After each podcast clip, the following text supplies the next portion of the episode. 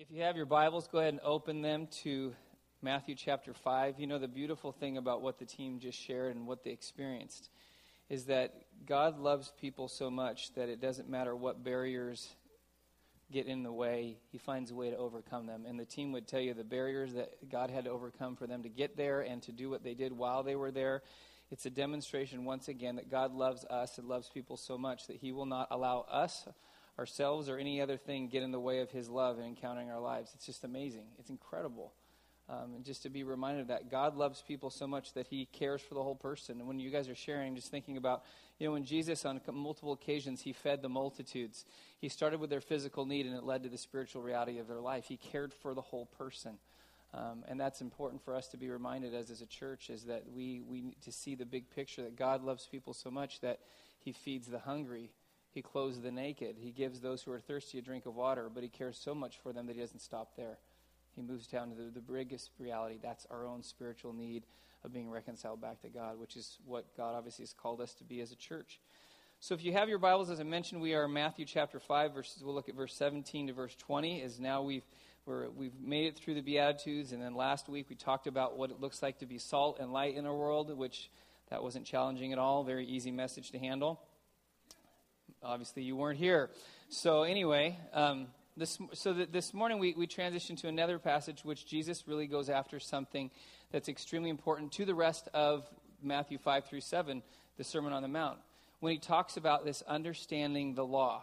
Um, and this is important for us because although most of us in this room are not Jewish, um, and we didn't grow up in a Jewish culture, uh, for the Jew, the law was everything. That was their context of life. That's the way they functioned. So for Jesus to come along and say what he's going to say in this passage, it was extremely important, if not controversial, for them to hear what he was about to say. And when you and I think about this concept of the law, we usually, because if you've come to know Jesus, usually in the church, what we triumph is not the law, but grace. We talk about the fact that Paul writes about that we what that our salvation is based on grace, not on our works. And so we, we love to, to talk about grace. And so we kind of have, we, we kind of live in the grace camp. And a lot of times, what the grace camp becomes is that we think somehow, well, if I'm saved by grace and God loves me and He forgives my sins from, from the past, present, and future, then basically, in my own mind, that means that I have a free license to do whatever I want to do. Now, we don't say that. But sometimes we live that way. Oh, God's going to forgive me. So I just kind of live in that reality. And then, and then, then there's some within the church, a smaller probably segment, which really goes after the law side, which is, yeah, we're saved by grace, but boy, I better not mess up because I don't want to test that because God might judge me and send me to hell. So I better do everything by the letter of the law. And we live in this legalism and this shame when we fail. And our relationship with God is not really a relationship at all. It's more of a contract that we have to keep up somehow in order for us to actually relate to God. And so we go to those two extremes, and when Jesus starts to talk, what we'll read here in just a moment, about, about the law, he comes to, uh, to an understanding that doesn't make sense to a lot of people. And, and, in fact, what he says is really actually opposite of what I think you and I many times come to this conclusion in. And that is that somehow Jesus came to destroy and oppose the law.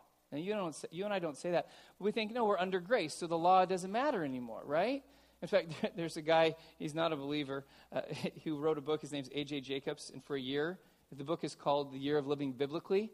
He tried to obey the law in modern times. In the clothes that he wore, and the food that he ate, and in the rhythm of life, he tried to obey the law. It was quite humorous because it's almost impossible to do that. But, but thinking about, yeah, well, the law and then grace and what that looks like in our lives. So, with this understanding of kind of what does it really mean to understand the law, and how does this, the law still come to bear in our lives, even if we're under grace?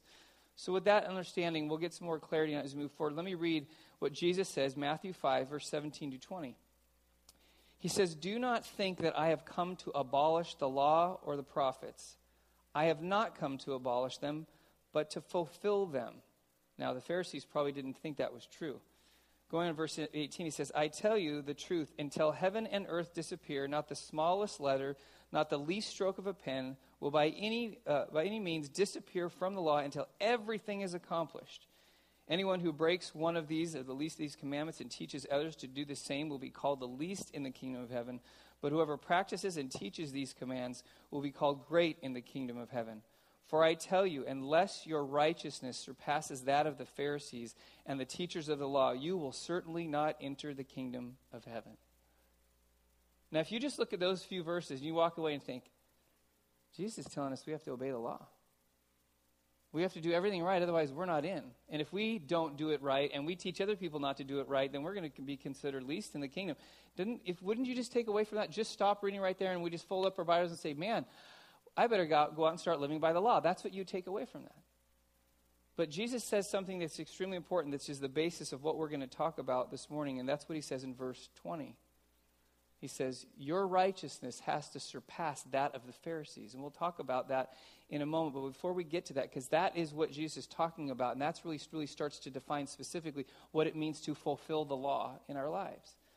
Now, Jesus says this because he is the one and only person who's walked this planet who ultimately, in the expression of his life, fulfilled the law and the prophets. Nobody else could do this, but Jesus did. And let me give you some example. I know this is kind of a little bit of historical context, but you have to understand this to appreciate this. So again, Jesus is speaking primarily at that time, he's speaking to Jews that are listening to him, so they have a context that we don't have. So when he starts talking about the law, how did Jesus fulfill the law? So for the Jew, there was kind of three major categories that would kind of encompass what the law was to them. The first was kind of the moral law that, that was, was what God had set up from giving them the law. It was the kind of foundational code by which they were supposed to live their life. It was that moral perfection that they were aiming for. There's only one human being in all of human history who has achieved moral perfection in this world. His name is Jesus. He never sinned. He never failed. He lived up completely to the expectations of the law because he never failed. So Jesus comes and he fulfills the moral code that nobody else could fulfill. Jesus fulfills it by living a perfect life. The second kind of category of the law is the judicial portion of the law, which God gave to his people as kind of a way of saying, You are my special people. Therefore, this is the way that you will live as a nation. These are kind of the, the ways and the laws that you will obey because you are going to be separate and different than the world around you. And so, how does Jesus fulfill that? Well, it's interesting. When Jesus comes to say, I fulfilled the law and the prophets, what did they do when they found out who Jesus was? What did the Pharisees do? What did the religious leaders do? They killed him.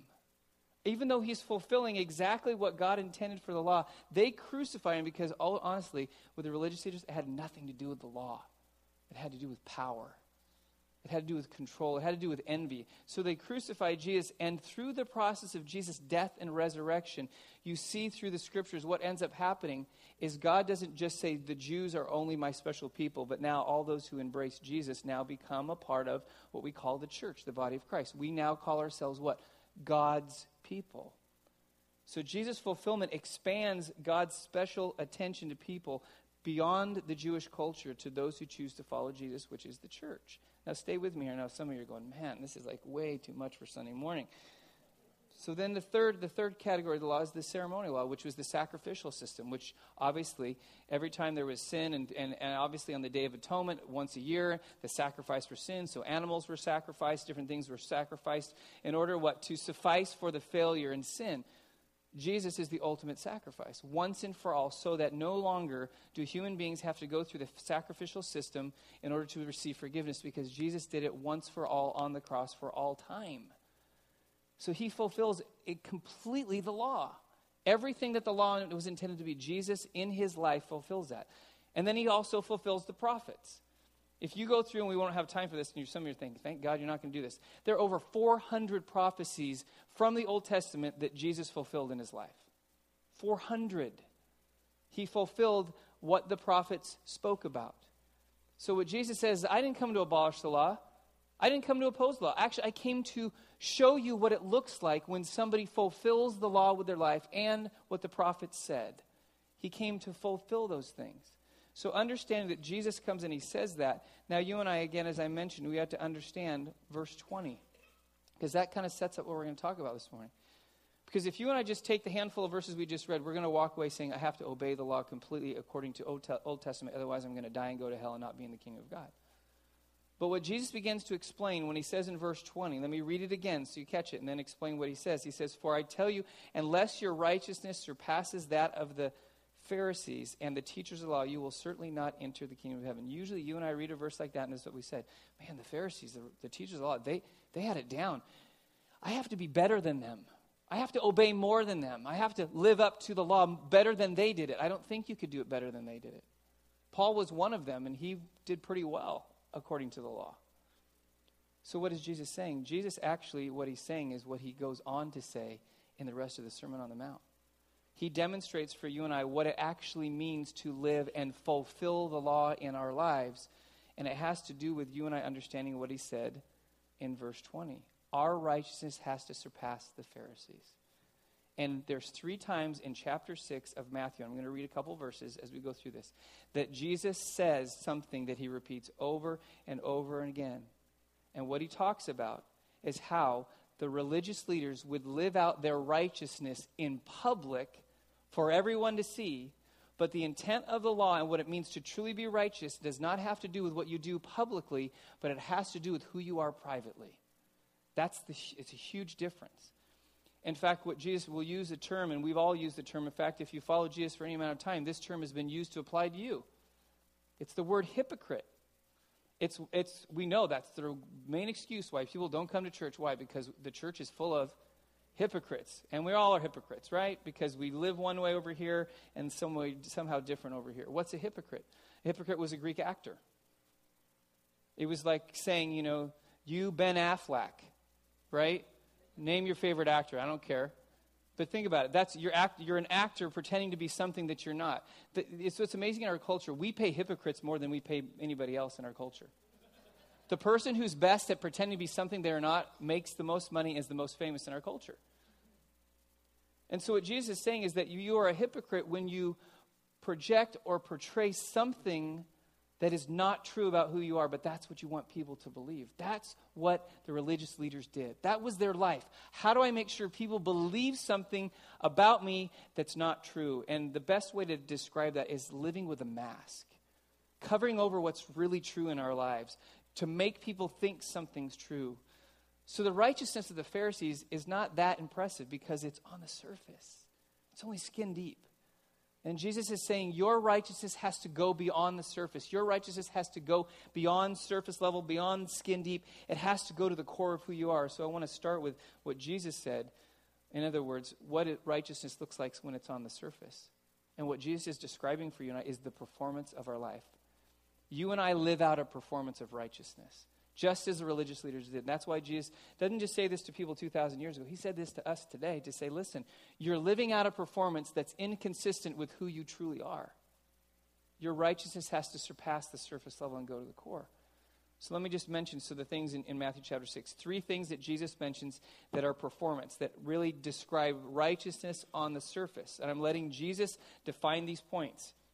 The first one is that you and I live out the performance of generosity. So in Matthew 2, or 6, verse 2, Jesus says this. He says, So when you give to the needy, do not announce it with trumpets as the hypocrites do. There's that word again. In the synagogues and on the streets to be honored by others. Truly I tell you, they have received their reward in full. So the first thing Jesus says is listen, are you living the performance of generosity? Are you trying to make sure that people know that you are generous? Generous with your time, generous with your resources, and all the areas that you're considered a generous person. Now, this is important to them because the way that, that, that giving was done in Jesus' day is very different than the way we do it today. See, what, we, what do we do? We take a basket and you put your giving in an envelope and you stick it in that basket and bury it with everything else. So nobody really knows how much you're giving or if you're giving. Maybe you just put the envelope in and it's, uh, it's empty. I don't know. But we don't know what, what each other gives. In, in Jesus' day, you know what they used to do? When, when they would have things set up, is that actually they had receptacles in a part of the synagogues or even in the temple where people would come and they would publicly give their tithes and offerings. So, whatever areas that you were giving towards and helping the needy or giving towards the temple, you would put your gift accordingly in one of those receptacles. I've heard commentators talk, there was anywhere between five and seven, maybe, and so they would be all lined up. And that's why Jesus talked about when he was sitting with his disciples one day and they were, they were watching people come and give their offering. And then he talks about the woman who comes and she gave all that she had. It was very public. So, what the, what the religious leaders would do is that they would make a big to do about how they would give. They would make sure everybody was watching, and they would make sure they didn't stick their giving in an envelope. They made sure that as they put money into one of those receptacles, that everybody could see how much they were putting in, how much they were giving. And if they stopped to, to give to the needy on the street, they didn't do it subtly. They did it with a grandiose kind of look at me. I'm so care I care so much for the needy. Look at what I'm doing. I'm giving to them. Do you see? Do you see? And so there's this huge demonstration of how generous somebody is. And that's why Jesus talks about this performance. And sometimes you and I have a tendency to perform in terms of the way that we perceive our gifts. In fact, that's what motivates us in our culture. How do we get people to give things? We either give them something in return or we give them what everyone desires. We give them notoriety. Organizations do it all the time. You know, when, you, when someone comes and says, you know, we, we're looking for donors to give to this, and if you give this much, then you get this. So, like, I've seen stuff, you know, like they're, they're raising funds to put in, you know, a building, and on the courtyard, you can buy a brick, right? You know, if you give $100, you get a brick, but your name doesn't go on it. If you give $500, you get the brick and your name. If you give $1,000, you get the brick, your name, and it's a gold brick. But then if you give like $10,000, your name goes up on the wall because you're really special. Anybody seen that before? And you walk in, wow, look at all these wealthy people. Can you imagine if Jesus walked into something like that today? Please don't be offended. I'm just, what, what's Jesus talking about? If we're going to be truly generous, nobody should know we're generous except who? God. Because what did Jesus say? when you and I do that, when we say, hey, look at me, look at how generous I am, then you've just received the full impact of your reward. Whatever pat on the back you and I get in this world, that's it. Because when you and I stand before God, God's going to say, hey, you already got your reward. You did. I hope you don't want to bring the brick with you, but that's as good as it's going to get for you. I love when somebody gives a ton of money and it's completely anonymous. You don't even know who they are. They just knew that God put it on their heart to be generous. Because what's more important, the God of the universe applauding you or a few people around you who might applaud you for a moment? Are you and I living that kind of performance? What Jesus says is the, the righteousness of the Pharisees was about the public display of generosity. But what goes beyond that is when you and I allow it to impact us to the core of who we are. And we don't care about what people think about our generosity. We only care about what God has put on our heart. And that's why Paul wrote in the New Testament when he talked about giving, Paul went beyond tithing, by the way. That's what he said, you know, that you and I are supposed to give according to what God has put on our heart with a good attitude, cheerfully, because God likes a cheerful giver. He says what God has put on your heart. That's why when we give towards things, like even with right size or things, ask God what He wants you to give. He'll put it on your heart, and He'll usually scare you to death. Because usually when God asks you to give, it's more than you think you can give. So He can demonstrate His generosity through you. Second thing that Jesus mentions also in Matthew 6 is not only the performance of generosity, but the performance of prayer. These are interesting. You think, well, this is the list that Jesus picked. Are you and I wearing a mask when it comes to prayer? So let me read Matthew 6, verse 5. It says, And when you pray, do not be like the hypocrites, for they love to pray standing in the synagogues and on street corners to be seen by others. Truly, I tell you, they have received their reward in full. Now, when we read this passage, and I'm just reading this, I'm thinking, okay, verse 5, prayer, that most of us would not want to pray in public. We have a hard time praying with three other people in a group on Sunday morning. We're like, uh, I have to go to the bathroom or get coffee right now, right? We, we freak out about prayer. Why? Because somehow, in a context beyond just you and God, you and I are convinced that we have to somehow be eloquent in our prayers that we have to impress people around us by how we pray, as though somehow that's the focus of prayer. Prayer is nothing more than a dialogue between you and the God of the universe, and when it's done in a public context, the people around you are just eavesdropping on your personal conversation. That's all that it is. The way that you pray in private should be the way that you pray in public. But we think, oh, I have to come up with a great prayer. I have to say the right things because if not, people won't think that I'm spiritual. And if I'm not spiritual, I'm a failure. Really? Because if that's the way you and I pray, guess what? The pat on the back that you get, and which never usually happens, usually people, man, that was a great prayer. I wish I could pray like. Usually people don't say that because they're too nervous about when they're going to pray. But if that's the extent of our prayers, then guess what? The pat on the back you and I get right there, that's it. That's it. I've been, I know as a pastor, I have to pray publicly all the time. And sometimes I'm asked to go to public events just to pray.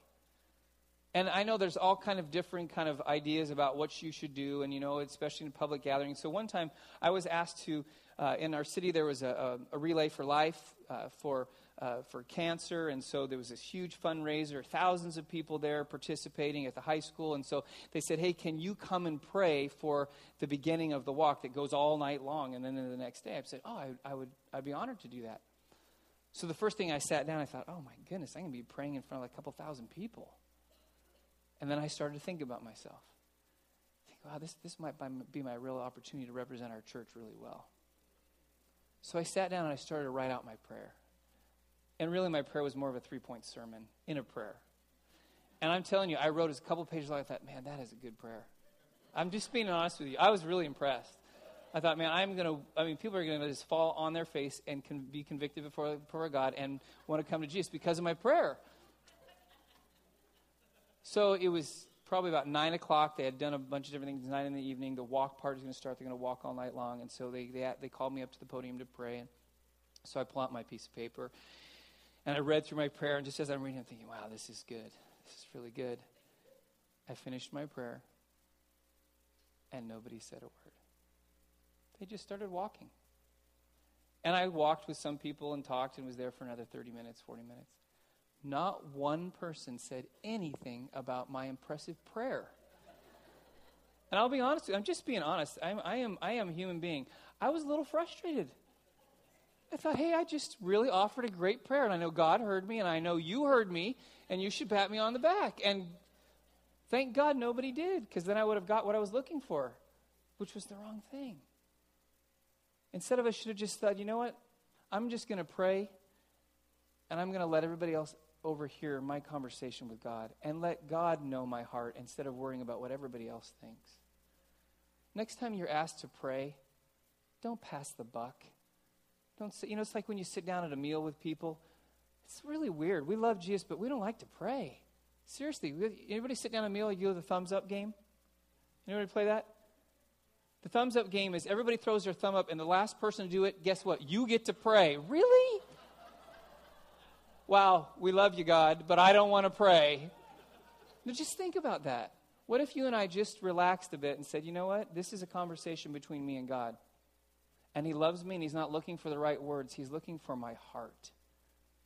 And we prayed that way. Prayer wouldn't be in a performance, would it? It would be completely different than the way we make it. Then the third thing that Jesus says about righteousness being on the surface and the performance that you and I have is he says in Matthew 6:16 that you and I have the performance of suffering. So he put on a mask when it comes to, and he uses the illustration of fasting. So he says in verse 16 of Matthew 6 When you fast, do not look somber as the hypocrites do, for they disfigure their faces to show others they are fasting. Truly, I tell you, they have received their reward in full. So Jesus is talking about fasting, but he's talking about when you and I go through difficult times, if we're bringing, giving up something for God and we're going through a hard time and we're experiencing suffering, as you do when you fast and go without food for a long period of time he said, Don't let people know that. Don't put on the show of how spiritual you are, that you'll be willing to suffer for Jesus, and let everybody know how incredible you are. Because the only one that ultimately fasting is about is about giving your attention to God, giving your attention to Him. You know, we the leadership was we're processing through the future of our church and, and building and all that stuff the last three weeks. The, the leadership has been fasting and praying. And we met this last Thursday and brought an end to the fast and talked about some, some things. But in my schedule, I was realizing that that the first couple weeks I was fasting. I'd pick a day and I'd fast all day. And and I never modified my schedule. In fact, I was as busy as ever, and I get to the end of the day, and it's like, oh, I guess I should pray. Isn't it prayer and fasting?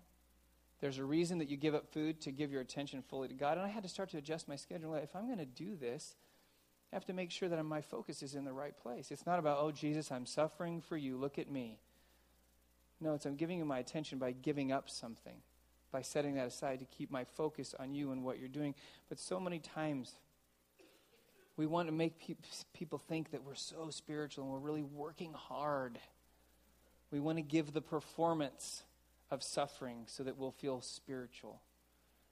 God cuts right through that. He sees right through that. the charade or the performance that we put on because he's looking for righteousness that surpasses the skin deep. It goes to the core of who we are, which means that we don't have to have people bat, pat us on the back for our, our fasting or our suffering. You know, I told you many times I played basketball in high school. I hated our training, our pre preseason training, which was early in the morning, and I started going to, and it was brutal. It's probably the hardest physical conditioning I've ever gone through in my life. My, our coach, I love him, but I hate him at the same time because he was brutal. He would push us beyond our limit. And what he would do when we would run sprints is that we would have a certain amount of time to run a sprint and then a certain amount of recovery time in between them. And as the training went on over weeks and weeks and weeks, the amount of time that we had to finish a sprint and the amount of time in between the sprints shrank every day. And we were running sprints that were about 250 yards. That's a long sprint. And you would start at 60 seconds with 60 seconds recovery. And then eventually, by the end, we were at 45 seconds with 25 second recovery. It was insane. We're dying but he's not stopping. He's blowing the whistle and he's pushing us. And I remember on the last sprint, I thought, I am going to die. There's just no way I can do this. So I thought, well, I don't want to like not do it. I got to do it and make it look like I'm doing it. And so I ran all the way down, and so halfway we had to hit a fence and turn around and come back. And I thought, this, I'm just being honest, you're getting the real me this morning, okay? This is what I did. I thought, I'm going to pretend to pull a hamstring. That's what crossed my mind my coach can't get mad at me if I'm trying my best and I pull, I get an injury. So we turn, we make turn, we're, we're cruising. I'm kind of up with the ready. I'm like dying. We're all, we can't even breathe. We're dragging ourselves, trying to finish, you know, in 45 seconds. It's just insane. And so suddenly, halfway back, I grab my right leg. I'm telling you, I should have got an Academy Award. It was beautiful. And I start limping and, and just kind of, you know, as much as I can. I'm getting closer. And I'm telling you, I, I'm, I'm convinced my coach was full of the Holy Spirit. Seriously. Because he looked at me with 50 yards to go, and my nickname in high school was Stutz. He's all, come on, Stutz, you're not injured. I'm like, how did he know that? and I limped across the, the finish line, and he, he just stared at me. And he's like, really? Really? So obviously, my performance wasn't good enough to fool my coach. So, how many times you and I do that in life? Oh, I'm just going to show how difficult this is. It's really hard. God's not impressed. He's not. You and I might be good at making other people impressed, but He's not impressed. Because if you and I are suffering for Jesus, that's a part of the package of following Jesus. It comes with the territory. And what's amazing is when you read through the scriptures and you hear from church history, people who truly suffered for Jesus didn't say, Look at me, I'm suffering. They didn't. They didn't need to, because in fact, many of them, in fact, you read through the book of Acts, they actually got excited about the fact that they were suffering. They, they were joyous about the fact that they're suffering. They weren't like, oh man, this is really difficult. No, they were saying, you know what, I'm following Jesus, and this is part of, part of the territory. It comes with following Jesus. So Jesus talks about this to get us to the point of understanding that our righteousness has to surpass the Pharisees, which means it can't be hypocritical. It has to go beyond skin deep. And that's when he moves to some other things that he repeats throughout chapter 5. Remember, the Sermon on the Mount all weaves together. So, how does our righteousness get to the core? Get beyond skin deep, get down to the core of who we are. The first thing that it has to do is it has to be based on reality, not perception. Our righteousness has to be based on the reality of who we are. So, in Matthew 5, multiple times Jesus says, You have heard it said. And he's talking about the external law. But then he says, But I tell you. And each one of the times that Jesus uses those phrases, he starts on the exterior of the law and then he moves right to the heart. In fact, here's an example. Let me read Matthew 5, verse 21 22. He says, You have heard that it was said to the people long ago, so he's referring to the law do not murder, and anyone who murders will be subject to judgment. But I tell you, which what's Jesus saying? But the fulfillment of the law, this is what it looks like, is that anyone who is angry with a brother will be subject to judgment. See, God gave the law to his people not so that they would, uh, they would uh, obey all the rules and regulations. He gave them a context of relationship that said, if you live this to the core of you, who you are, you will be right with me and be in right relationship. But God also knew that they were human beings and they couldn't do it. But what Jesus is saying is, this is what the written law said, but the intent of that law was not just so that you would obey the letter of the law and not murder, but the intent of the law is that you would learn not to be angry with your brother or sister. See, that's, that's to the core. Most of us in this room in our lifetime are not going to take the life of somebody else. But everybody in this room, at one time or another, has been angry with another human being. Can we all agree to that? We've all violated the law. Whoops, sorry. A newsflash for some of us. We have. Because Jesus says it's, it's, about, it's not about the outcome, it's about the motivation inside. That's where it starts. Murder doesn't start when you take a weapon and take somebody else's life. Murder starts when you, do, you allow unresolved anger to dwell in you and you never get to the point where you extend forgiveness or you bring reconciliation in a relationship and you let that anger just fester in you. So Jesus says it's got to be based on reality, not on some perception. Are we the real deal? Are we truly authentically followers of Jesus? Do we strive to live out, not because we're trying to impress anybody, but live out what God's intended for our lives? Is it real or is it a show? I've talked about my dad multiple times, and eventually I'll get him here to speak, and you'll get to see him in person. Some of you already know him. But I have watched my dad over my entire lifetime, and I'm convinced. I know my dad's not perfect, but I'm telling you, he's the real deal. And that's one of the reasons I've been able to understand what it means to follow Jesus. I've watched him live his life. He's been an incredible example to me. And what he talks about publicly, he lives privately. And I see it all the time. And I've told my stories about our skateboard and about my sister being kidnapped for candy and about our neighbor blowing up our mower. All these things. And my dad lived out the reality of what it means to follow Jesus. I saw it again on our trip to China. I couldn't believe it. We're sitting on the plane. Our flight out was like five hours delayed. So we're flying in the middle of the night, 11 hour flight to Shanghai. We're at the end of the flight. I'm exhausted. Everyone on this plane is exhausted. Just can't wait to land. And so my dad, finally, when the gal next to him, she's about probably 20, 21, 22 years old. She's from China, from the Shanghai area. He starts a conversation with her, which is great. I love to talk to people on the plane. But so they start talking about where she lives and what she does and what she was doing in the United States and, and that she's married. And so we're having this dialogue for, I don't know, last 15, 20 minutes of the flight. And as we're, we're doing this, one of the things that my dad has always done is he always tries to build a relationship with the end result of he wants people to know who Jesus is. He doesn't preach at them, but, but he gives them opportunity. And so we're having this conversation, and we're just about to deboard the plane. And she, she turns to my dad and she says, Hey, she said, it would be great for us to have some kind of contact. And my dad was about to say the same thing to her. So my dad pulls out this little track he has. He carries it with him all the time. It's called The Purpose of Life and she's trying to learn English. So he says, I'll tell you what. He takes out the, this tract and he writes his name and his email address and he gives it to her. He says, Hey, you should try to read this. It's in English, it'll help you. But he says it just talks about the bigger concept of what's going on in the world and what your life is really about. And she was so impressed. She said, Thank you, I'll take that. And so she took it. Now, I don't know if she read it, but I have to ask my dad in following up Did you. Did she email you or did you email her? Is there any contact after this? I guarantee, knowing my dad, he's probably already emailed her. And that so impressed me because I'll be honest with you, I'm sitting on that plane thinking, just get me off this thing. I'm tired. I'm exhausted. We're here to go, you know, help the house churches and preach to the pastors. Yet, right in front of us is the mission field. Nobody else on the plane knew that except me and my dad. And I watched it. Completely consistent. He's the real deal. It's based on what? Reality, not perception. Who cares if you can stand in front of thousands and sound eloquent? If you can't talk to the person sitting next to you on the airplane who needs Jesus just as much? Are we the real deal?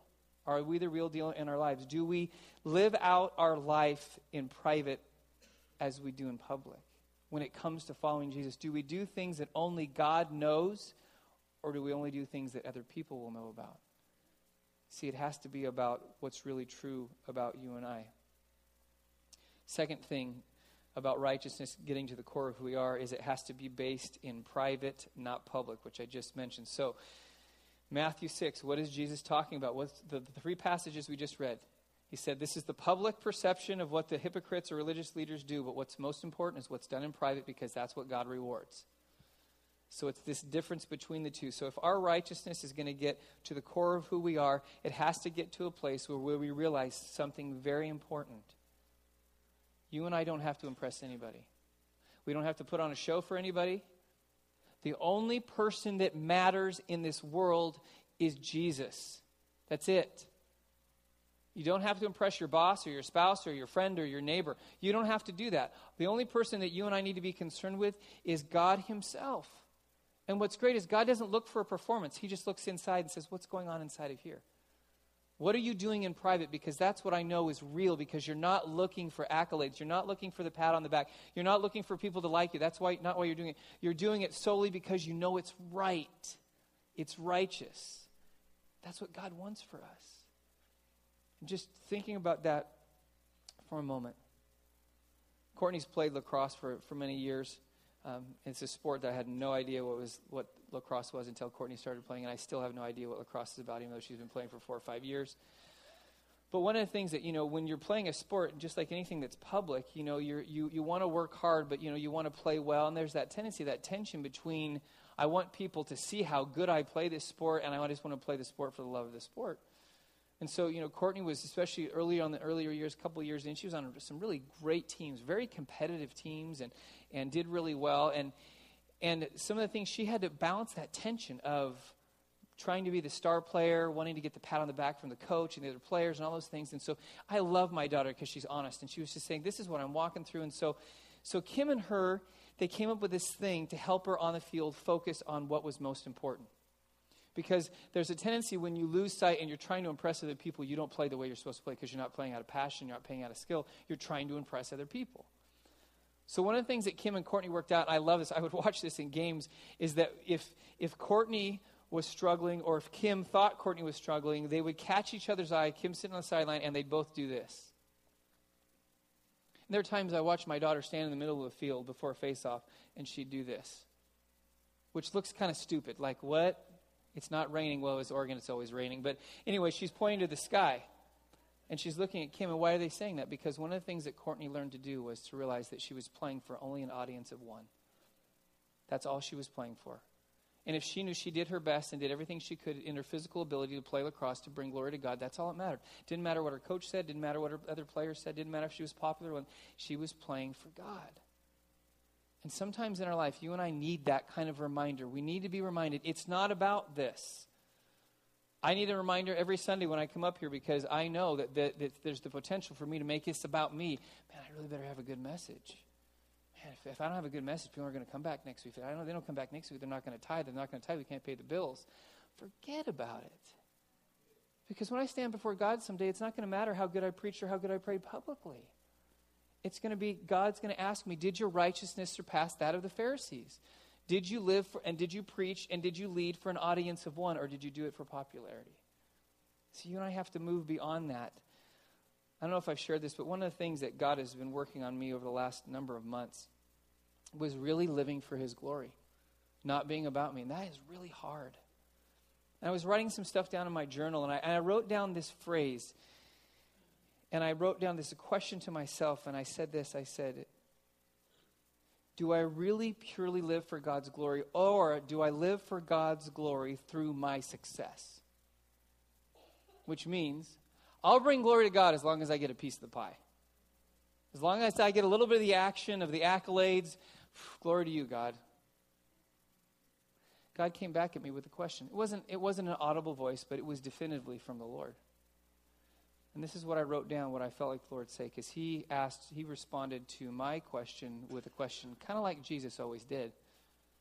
He said, Are you willing to die in obscurity if it will bring glory to me? That's not what I wanted to hear.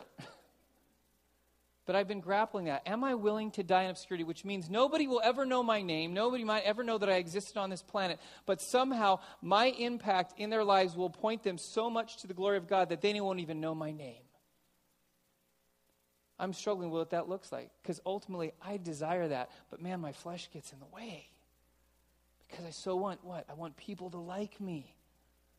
When ultimately, what does it matter? It only matters that God looks at me with favorable heart and attitude and desires me to be in his family, that's all that matters. It's not that we dispense of caring about other people, but I can't live for the glory of other people. I can only live for the glory of God. That's all of us. We have to come to grips with that. And the third thing is that righteousness to the core is based on transformation, not modification. So Jesus is getting to the core. He's going beyond skin deep. And true righteousness isn't about the modifications you and I can make on the outside.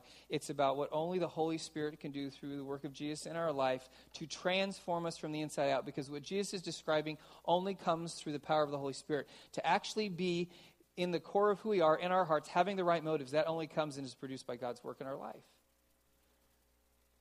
But you and I work really hard on the outside to kind of modify and change and adjust. And it's, that kind of life is exhausting because it's not genuine, it's not real, because it's not coming from inside, it's on the outside.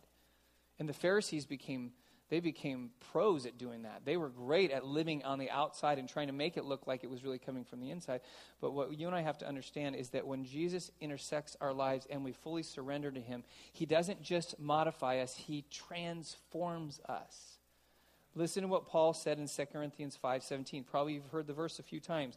He says, "Therefore if anyone is in Christ, the new creation has come, the old is gone, the new is here."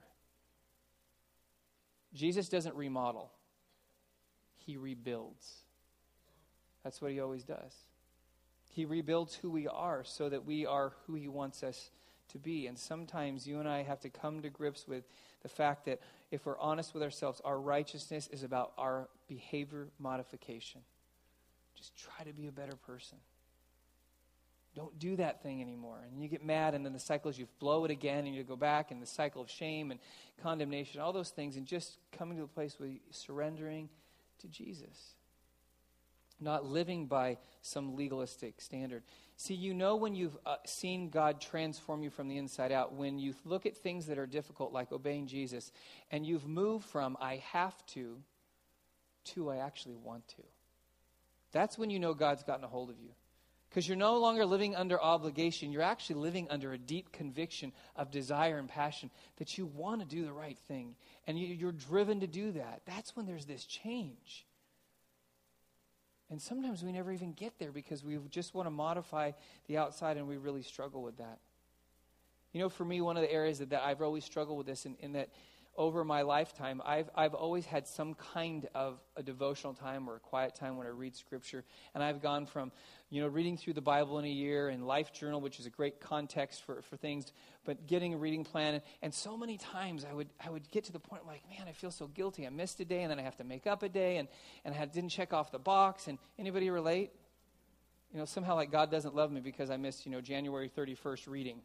You know, you start thinking, oh my gosh, you know, God, God, you just, and I, so for me, I have a tendency to just like react the other way. It's like, well, I don't have to do that. That's the law. And then before you know it, a few days go by and you're not really in the Word and, and you, you can feel the impact in your life. And so you're kind of, I'm going to the extremes. And so what's happened to me over the last number of years is I just gave that up to God. It's like, God, I, I want to read the Scriptures, but I don't want to be somehow legalistically bound to have to do something. And as, you know, as I've given that up, now I find myself picking up my Bible and just reading without any kind of a reading schedule, and I find myself picking up my Bible multiple times in a day. Not just getting to the end of my devotion say, well, got it done. Whew. No, I'll go back and say, yeah, I just, I want to read again. And like the last three weeks, I don't know where it came from, but I just started reading through the minor prophets. I don't know. Multiple times, and just going back and reading the same thing again. And I've never, like, I've read through the minor prophets, but never like, ooh, wow, I can't wait to open Joel, you know? Like my, my life verse is in Joel. No, not really. Seriously, and you're reading through, but there's so much there. You know how nice it is to want to open the Bible and not have to? I thank God for that. And that's what God designs for us. If our righteousness surpasses that of the Pharisees, we want to do things. We don't have to. We want to. It's a change and it's a shift for you and I. And then finally, righteousness to the core is also based on Jesus, not on me. It's not on us. See, our righteousness is something that comes, that is given to you and I, that transforms us, because ultimately God knows that we're flawed. And if, if, if all the only way that we could experience relationship with Him or salvation was through the law, then all of us are done right now. But there's something that happens that when you and I choose to surrender our life to Jesus, we get the righteousness of Jesus. Listen to Paul, Romans 3 20 and to 22. He says, Therefore, no one will be declared righteous in his sight by observing the law. Rather, through the law, we become conscious of sin. We realize our failures and our errors. But now a righteousness from God apart from the law has been made known to which the law and the prophets testify. That's again the fulfillment of the law and prophets. This righteousness comes through faith in Jesus Christ to all who believe. The righteousness that you and I strive, it's a gift. It's a gift that comes through belief. It's the same thing that was said of Abraham, and, and then also in the next chapter, Romans 4, verse 3, it says, Abraham believed, and it was credited to him as righteousness. The word believe is more than what you think. The word believe for a Jew meant I'm all in. Belief is not a cognitive exercise that I somehow gain information about God and choose to believe that, and then I'm good. Belief means I'm all in. I jump in with both feet. It's what faith demonstrates. Faith without works is dead. If I truly believe, then it's going to be reflective in my life, and it's reflective in my life, then the righteousness of Christ is credited to my account. Why? Because I've truly believed. Abraham believed and did what? He left the country that he knew to go somewhere he didn't know where he was going. But he believed God enough to take a step of faith that he didn't know where the road would end. He didn't know where the final destination was, but he believed God, and therefore it was credited to him as righteousness. You and I believing in Jesus and being all in with our lives, guess what? We get the righteousness of Christ that goes far beyond the surface level, it gets down to the core of who we are. It's where we live and understanding that. And I think you and I need, some of us need to see that today as we understand what it means to truly fulfill the law and the prophets, to truly live out what that means in our life to the core. But some of us, the most important step is understanding that you and I, if we choose to believe and follow Jesus, are covered by his righteousness. Because many of us live in guilt and shame and we try to live according to the law only to fail over and over and over and over again. Let me close with this. I have some good friends who were pastors for a number of years. Gifted leader, but he, because of different circumstances, none of them good, he ended up having an ongoing affair with his secretary. So, as a result of that, obviously, he had to step down from ministry. And then, of course, the next step was would his marriage survive? And his wife is one of the most amazing women I've ever met because she had every reason to walk away from him, every reason to accuse him of what was true about his life, about how he had had been unfaithful to her, how he had lied and been deceptive, all these things. And when she was thinking through what would be the next step, the Lord spoke to her and said this I want to reconcile your marriage because there's too many stories of broken marriages and not enough of restored marriages. And when she heard that, she said, Okay, I'm in this. So she started to do things to reach out to him, to love him, even though he was the violator and she would absorb some of his own frustration as he processed through his own brokenness. And this went on for months and even years as they, they worked through it and they, they, they went through counseling and went through and they made the commitment to be together. And even after all this time, as years went by, she knew that he still dealt with guilt and shame over his sin. That he was constantly beating himself up for what he had done, even though she had chosen to forgive him years ago. So she did this amazing thing. She showed it to me one day. She said, I knew he needed to see not just how I see him, but he needed to see how Jesus sees him. So she actually made him a robe of righteousness. She actually crafted a robe that was a symbol, and she presented it to him and said, I want you to put this on. Because I need you to understand that you are clothed in the righteousness of Christ. So that he would understand visually and physically what was going on spiritually. The reality was that God wasn't looking on him with condemnation. He had already asked for forgiveness. She had already forgiven him. That he needed to see the way that the God of the universe lived, saw him. And so she gave him that. And every time he felt guilt and shame about his past, he would go and put on that robe and be reminded once again I'm covered by the righteousness of Christ. He covers me. Some of you and I need to be reminded of that.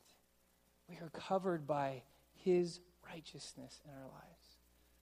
So to understand the law means that you and I have to believe in Jesus and allow his righteousness to penetrate our hearts so that our righteousness goes beyond that of the Pharisees. That it comes from the inside out, not the outside in. Worship team is going to join us again as we conclude our time with some more worship. Would, you pray with me? Lord Jesus, we thank you for your clarity that comes with something that could be confusing about how we actually, even though we don't live under the law, we live under grace, actually how we can live out the law as you did. And so, Lord, we ask today that we would understand the fullness of what it means to live in grace and the fullness of what it means to fulfill the law as you fulfilled the law. Not because we can obey all the rules and regulations, but because we can fulfill the law through righteousness that comes from you, that transforms us from the inside out, that allows us to actually want to be obedient, not have to. So, Lord, would you do that in us today? Would you allow us to be people who are so changed and so transformed that actually we find it a joy to obey you? We find it a joy to live according to the conduct that you expect of those who follow you, that that becomes something that we want to do because you've transformed us. Thank you, Jesus, for your presence. In your name, amen.